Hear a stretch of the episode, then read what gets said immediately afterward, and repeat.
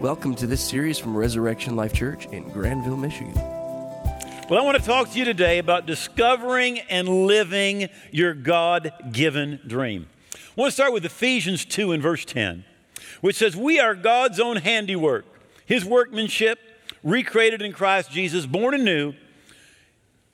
You ever wondered why God saved you? I'm going to tell you right here. Why did God save you? I remember in Bible college, I was listening to John Garlock, and he said, God saved you for two reasons. He said, a big reason and a little reason. He said, the little reason was to get you saved, and the big reason was to use you once you got saved.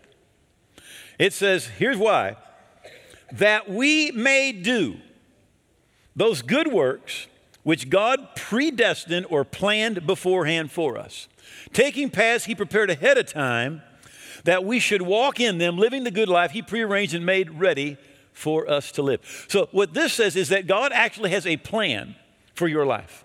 That there is a purpose for your life. A lot of people, they live their life, and it, it's pretty much, you know, you get up in the morning, you, you have your cereal, you go to work, you get home, you eat dinner, you watch three hours of television, go to bed, and do the same thing again and again and again.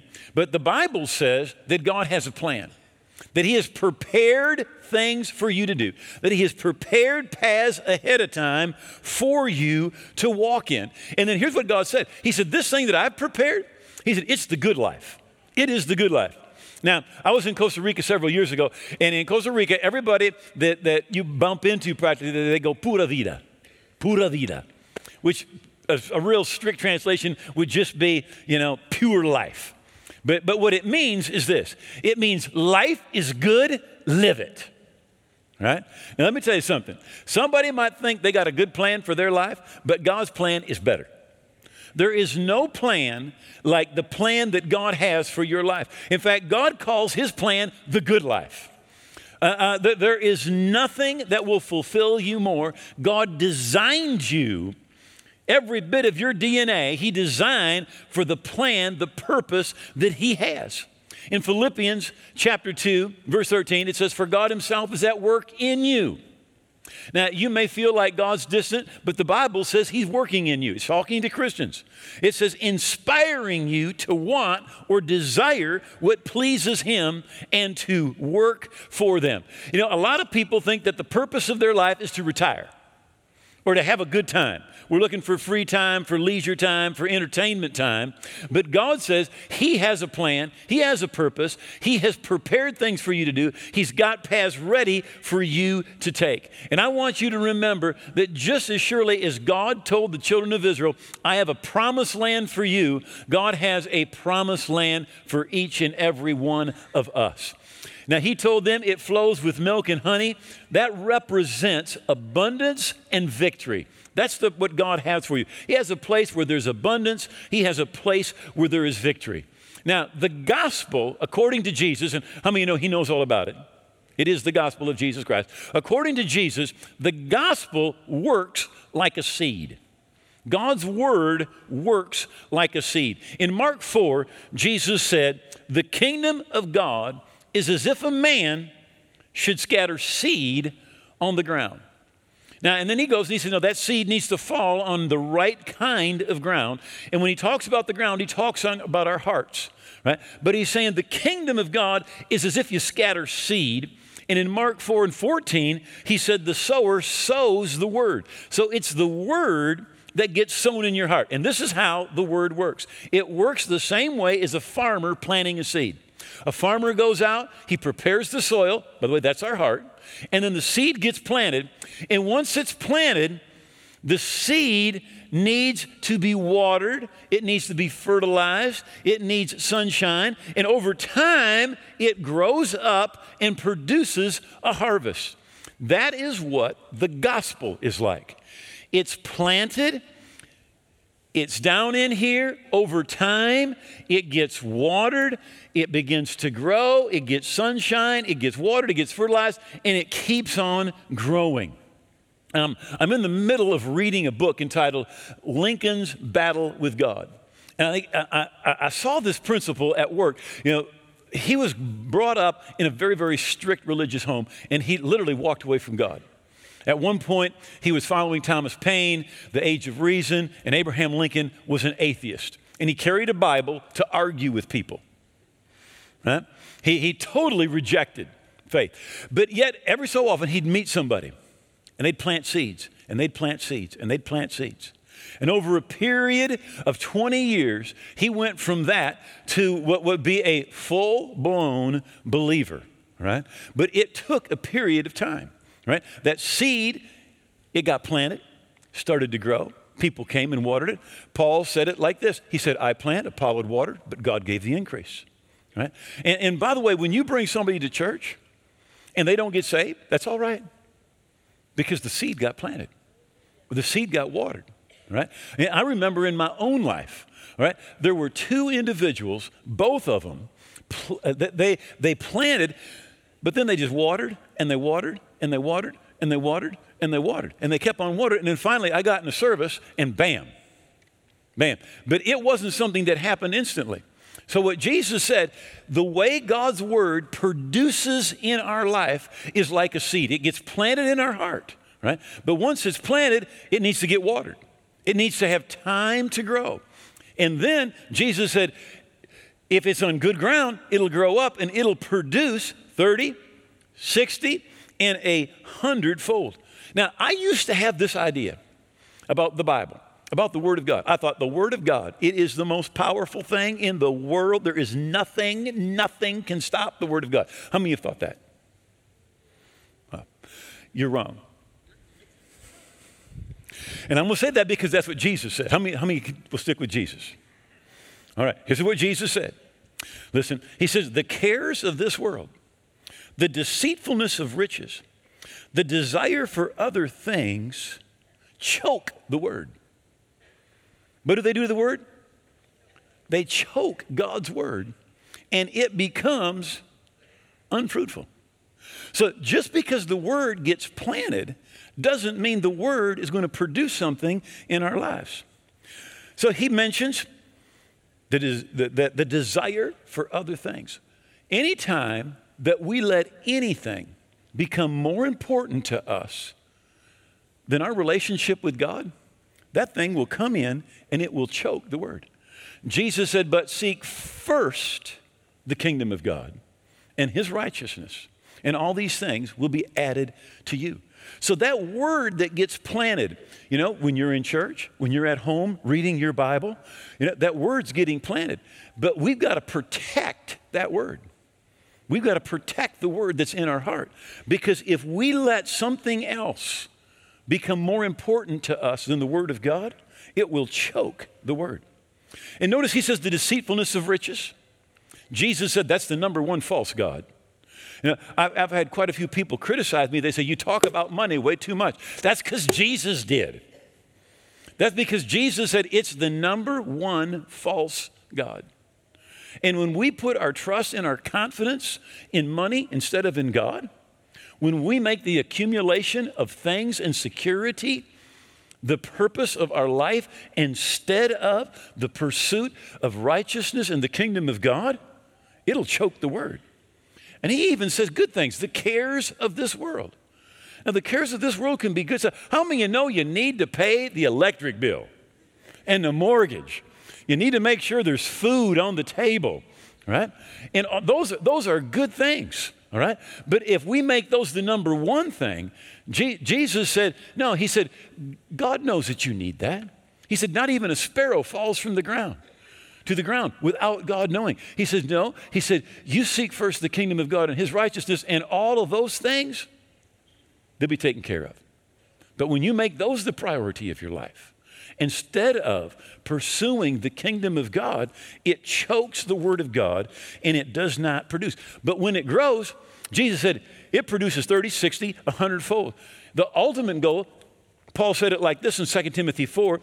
He said, finally, in the end, there is laid up for me the crown of righteousness, which the Lord, the righteous judge, will give to me on that day. And not to me only, but to all those who love his appearing.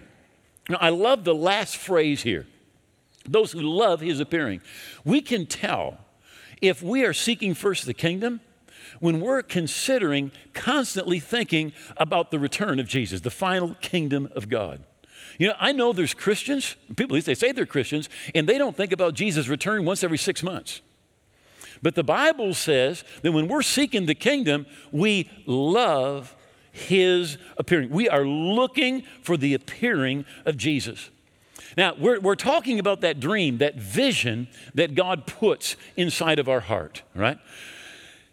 And really, it's only a daydream until you have the courage, the faith to act on what God puts in our heart. God was talking to Habakkuk, the prophet, about this, and he said to Habakkuk, He said, Write the vision, make it plain on tablets, that he may run who reads it.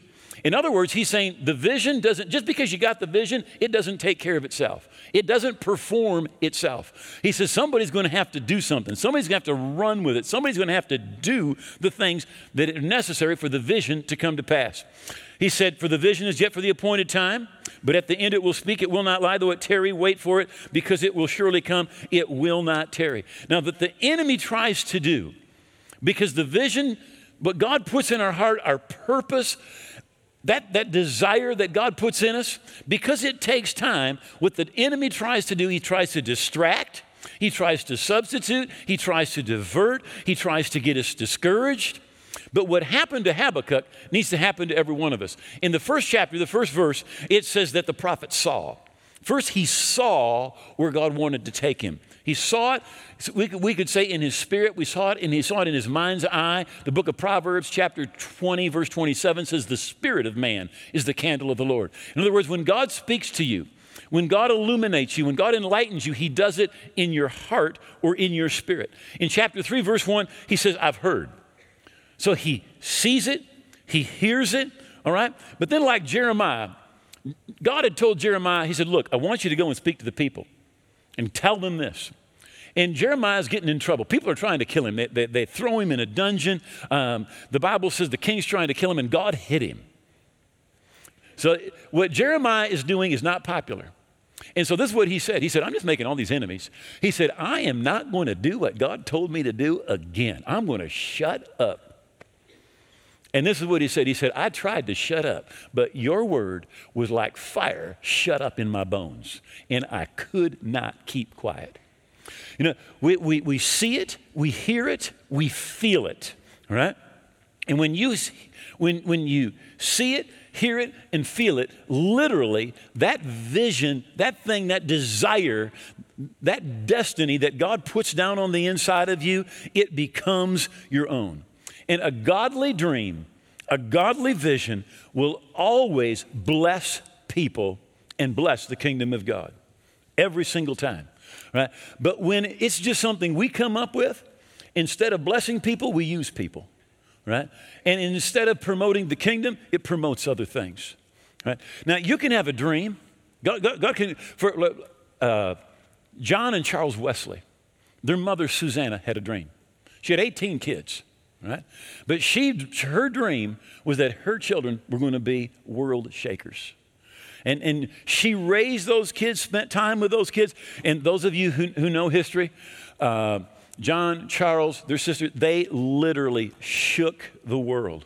You know, you can have a dream to have a business and run it with godly principles, a dream to change your school system, right? A dream as an athlete to have influence, to influence people for Christ. But when that dream, that vision is from God, it's not about you, it's not about me. It's not about fame. It's not about fortune. It's about being a blessing. You know, Joseph had two dreams. I talked to you about the first dream. Joseph had a dream, and he, he sees a field with sheaves, and all the sheaves come and bow down to his sheaves, to his sheaf. And, and I talked to you about how our, our ultimate destiny always affects in time harvest. It always is to bless people. But then he has another dream. God gives him another dream. And this time, the sun, the moon, and the stars come and they bow down to him. And, and here's what I want you to catch his, his dream, it started out earthly and it became heavenly, right? Our motives, they can start earthly, but they'll become heavenly, right? The, the, the dream that God has for you, it grows. The dream that God has for you, it stays ahead of you, not behind you. God's dreams are always about your future. If all that we're doing is remembering the past, we become nothing but museum keepers. Right? But when God gives you a dream, whether you're 18 or 88, it's about the future. You know, and as long as your dream is about the future, you're not a museum keeper, you're a pioneer. You're moving ahead. And I've had people, even in the last couple of months, come and say, you know what? I just feel like God is not saying anything to me. Well, usually when God's not saying something, it's because you're in the middle of a test. How many of you know when you're taking a test in school, the teacher keeps his mouth shut? Right? He doesn't say anything, right? But here's the great news about all of God's tests all of God's tests are open book tests. Right? The, the book is right there and you can open it. You're supposed to open it. Now, I like Christmas. I really do. But I didn't used to like Christmas at all. You say, why didn't you like Christmas? Because the kids would get gifts and you had to put them together. And I am really, really, really bad at putting stuff together and fixing stuff. I mean, I walk into a Lowe's and I start to sweat. I mean, I am, I am like the worst putting it together person in the world. How many of you ever put it together and then there's parts left? And then you got to take the whole thing apart and get the instruction book out, huh? And, and read and do what it says, all right? Well, when, when God gives you a test, that's what it's like. You get, you get to open the book, see what it says, and do it, all right? Do it God's way. Right? Now, God is looking for people with passion. When He gives you a dream, it, it says it this way again in Philippians chapter 3. It says, God Himself is at work in you, inspiring you to want or desire what pleases Him and to work for them. God puts a passion inside of us to do what He has called us to do right? That dream, that vision, that destiny, right? It is, that is not for what we would call exceptional people. Like the Apostle Paul, super educated, part of the elite of Israel. We think that's it. But you know what? Noah was just a farmer with a family, Peter was a fisherman. Now, we talk a lot in the Christians do about King David, right? But I want you to remember this. When Samuel the prophet came and told David's father, I'm going to anoint one of your sons king. Bring your sons. They left David home. They didn't even bring him. They left him to take care of the sheep. Because in the family's mind, this kid is not got a chance. There is no way that there is a destiny, that God has a plan for him. Abram was just a businessman. Deborah, the prophetess, she was a mother and a wife in Israel. Mary, just a teenage daughter who was going to draw water. And tradition says, right as she was at the well in Nazareth, an angel appeared to him. Right? Our goals, very often, they're natural, they're human, they're ordinary. But when God gives you a vision, a destiny, right, it comes from God. And, and it's not really something we decide, it's something we discover. Right? It's a spiritual thing. Right? And it originates with God. And again, it's God speaking to us in our spirit, right? And uh, we get tuned in to God, and it becomes louder, it becomes clearer, right? Vision, destiny, there is nothing that will fulfill you like being in the middle of the will of God. Not, a, not $10 million, not a mansion, not a beautiful car or spouse or fame, nothing. Paul, he had it all right? And he left it all. He said, Woe is me if I don't preach the gospel. Moses was part of the royal family of Egypt. Anything the world had to offer, he could have had it. But the Bible says he turned his back on all of it, choosing rather to suffer affliction with the people of God because he looked to his reward. He understood this world is temporary, right? But there is an eternal kingdom that is coming, right? Now, sometimes we feel like we missed it. You know, God spoke to me 20 years ago. God spoke to me 30 years ago. You know, God told me this and I didn't do it. But here's the thing the Bible says the gifts and the callings of God, they are without repentance. Once God calls you, you are called. Jonah ran from God. Jonah 1, chapter 1. He runs from God. Finally comes back to God, chapter 3. Here's the interesting thing God told him word for word exactly the same thing. He said, Go to Nineveh, that great preacher city, and preach and tell them, repent, or in 40 days it's going to be destroyed. God's will didn't change because he ran. Elvis Presley, the king, uh, he actually began singing his, what we would consider his musical career in church. He was singing in church. Of course, later he became very famous. And he would do concerts and go back to his room. And he would sing and play gospel music until the wee hours of the morning, crying and crying and crying. You know, God gave him a gift. God had a plan for him. He took it and went in a different direction. But you know what? All the fame, all the fortune, it didn't make him happy. He's ended up, he's taking drugs. He, he, he finishes a concert where people are cheering, and he goes in the back and he bawls his eyes out and sings gospel songs because that's what God had called him to do in the beginning. And we can try to run from what God calls us to, and, but the gifts and the callings of God, they are without repentance. Now, God could have used him in a great, great way, all right? And if you've walked away from your dream or let that dream just kind of wither up, pray. Pray and say, God, give me my dream back. In fact, God, I pray right now for your people. Lord, I pray that you give the dream back that you had placed in their heart.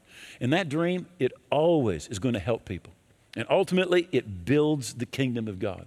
What comes from our flesh, that ambition, it uses people, all right? But when it comes from God, it helps people and it builds the kingdom. The Bible tells us that Jesus is our example. It says, Keep your eyes on Jesus, who both began and finished the race that we're in. Study how he did it because he never lost sight of where he was headed. He wasn't headed to a cross, he was headed to a resurrection. He was headed, headed to receiving the inheritance of a great reward. The Bible tells us God planted the seed of Jesus. He reaped a harvest of you and me, of a family, of a church. But he was able to do it. He, he, he let them spit on him, mock him, pull out his beard, nail him to a cross, slap him, put a crown of thorns on his head, a whipping post. He did all of it. He had supernatural endurance because he knew where he was going. He was looking to his reward. The Bible says, for the joy that was set before him. You know, when God gives you that vision, follow it. Paul said, King Agrippa, I was not disobedient to the heavenly vision. He had all sorts of difficulties, all sorts of setbacks. Uh, he was imprisoned. He was literally beaten five times, 39 stripes. He was whipped. He was stoned. He was threatened. He was shipwrecked. He was uh, sleepless, cold, hungry, thirsty, but he just kept on moving ahead, moving ahead. And, and by the way, whenever you make movement forward in the kingdom of God, there is always opposition. That's why the Bible says in Amos 6 and 1, it says, Woe to those who are at ease in Zion. I remember somebody telling me, Well, the devil never bothers me. And I just said, Well, that's because you never do anything. You know, you start moving ahead, and there's going to be opposition. There's going to be. All right? I think it's interesting that Jesus drafted every one of his disciples. You think about that? There were no volunteers. He drafted everyone. He came where they were at. Matthew collecting taxes. Other disciples, they're, they're, they're fishing. He took them right off, right off the job. Moses was minding his own business, watching his father's sheep out in the middle of a desert. And God shows up in a burning bush. And Moses goes and checks it out. And God says, Hey, I got a plan to deliver Israel, and I'm going to use you. And Moses said, Hey, that's a great plan. Do that, but use anybody except me. How many ever felt like that? God, great plan, find somebody else. Moses had all kinds of excuses. He said, Man, I cannot talk well. And God, you just, you don't understand. I'm old and I don't want to go. But that's who he chose. And again, David, when, when Samuel said, I'm going to anoint one of your, your, your sons king, Jesse left him home. Nobody thought he was qualified. Elisha, he's out plowing a field when the prophet Elijah comes back by and calls him. Gideon, the Bible tells us, is hiding from the enemy in a wine press, threshing a little bit of wheat. And God shows up and says, Hail, mighty man of valor, I'm going to use you to defeat the enemy. And he's like, Check this out. I'm, I'm the guy that's afraid. I'm not, I'm not general material. And God said, Oh, yeah, you're the one I'm going to use. He said, and, and here's what I want you to do. He says, I want you to call the Israelites together. And he does. 32,000 men show up. Now there's 250,000 Midianites. And God looks at that and says, Hey, you got too many. I want you to preach a sermon. And your sermon is everybody who's afraid, go home. He gives the altar call, 22,000 people leave. Great altar call. He's got 10,000 left. God says, That's too many. Takes them down to Gideon Spring. We'll, we'll be there in a couple years when we go to Israel. It's one of the places you know absolutely for sure this is exactly where this took place. And God said, I'm going to test them there. A lot of people just laid down, drank, but there were 300 who took on one knee, kept that water, started drinking, looking around. Those were the ones that were ready for an attack, that were alert, spiritually alert. And God said, I'll send out the 9,700 home and keep the 300.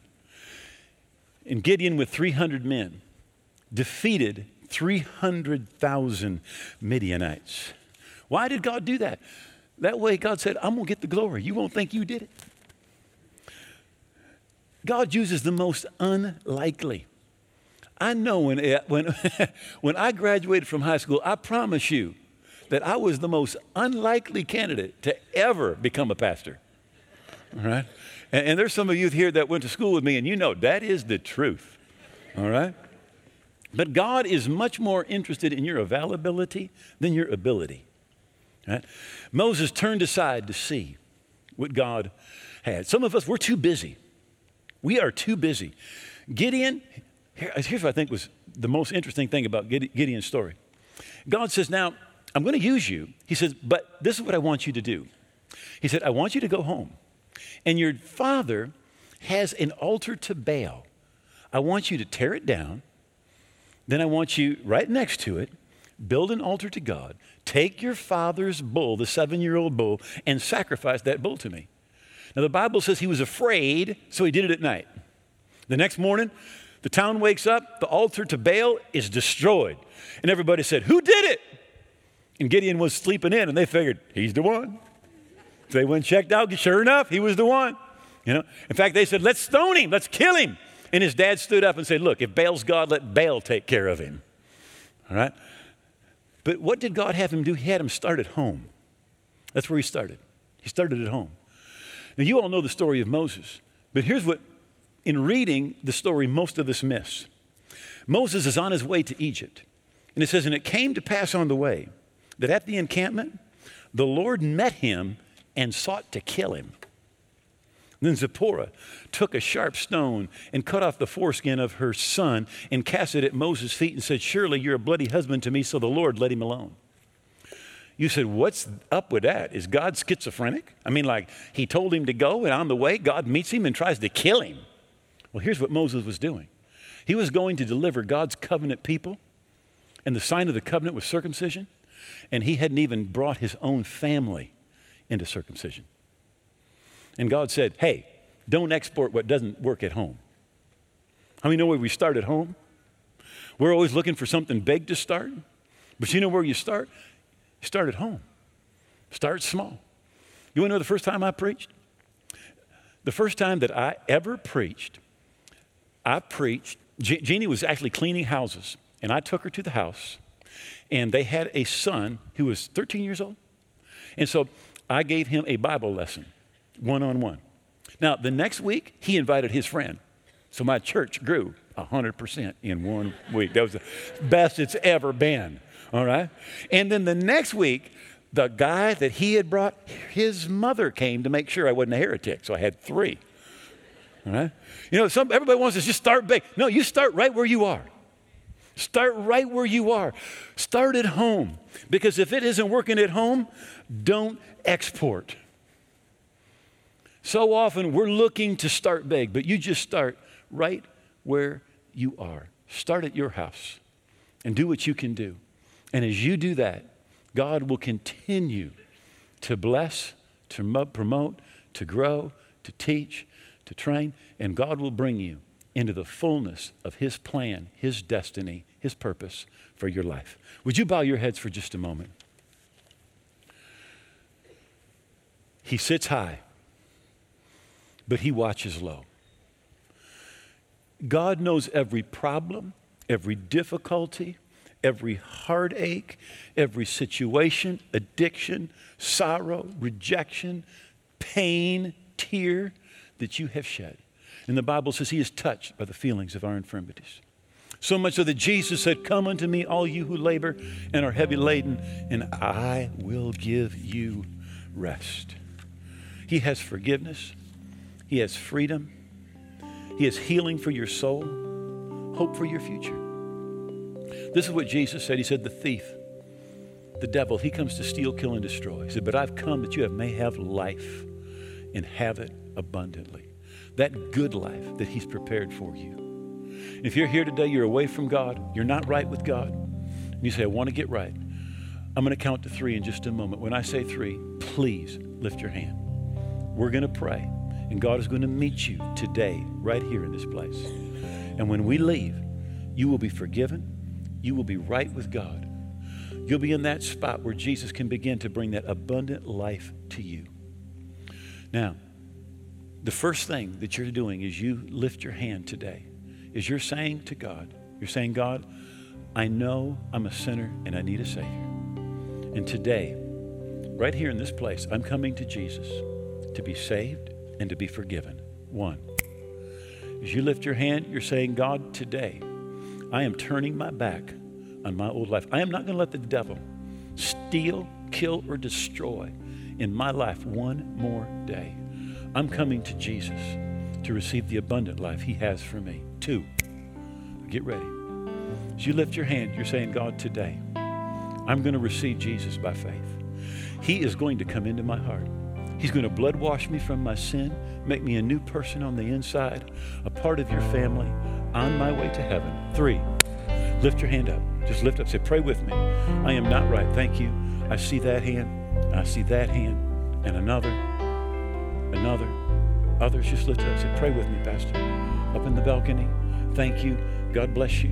God bless you. Way in the back. Thank you. In the midsection. All right. Would everybody please stand? I'm going to ask you just take today, just take and put your hand over your heart. We're going to lift our other hand towards heaven. And everybody make these words your own. But pray this from your heart. Just say, Oh God, I believe Jesus died on the cross. I believe his blood paid for my sins. And I believe he rose again. I receive him today as my Lord and Savior. I'm going to live for him every day. I thank you, you've heard my prayer then my past is gone. Then I am your child now, a part of your family forever and ever. In Jesus' name, amen. Thank you for listening to this series. For more information, call 616 534 4923 or visit us at reslife.org.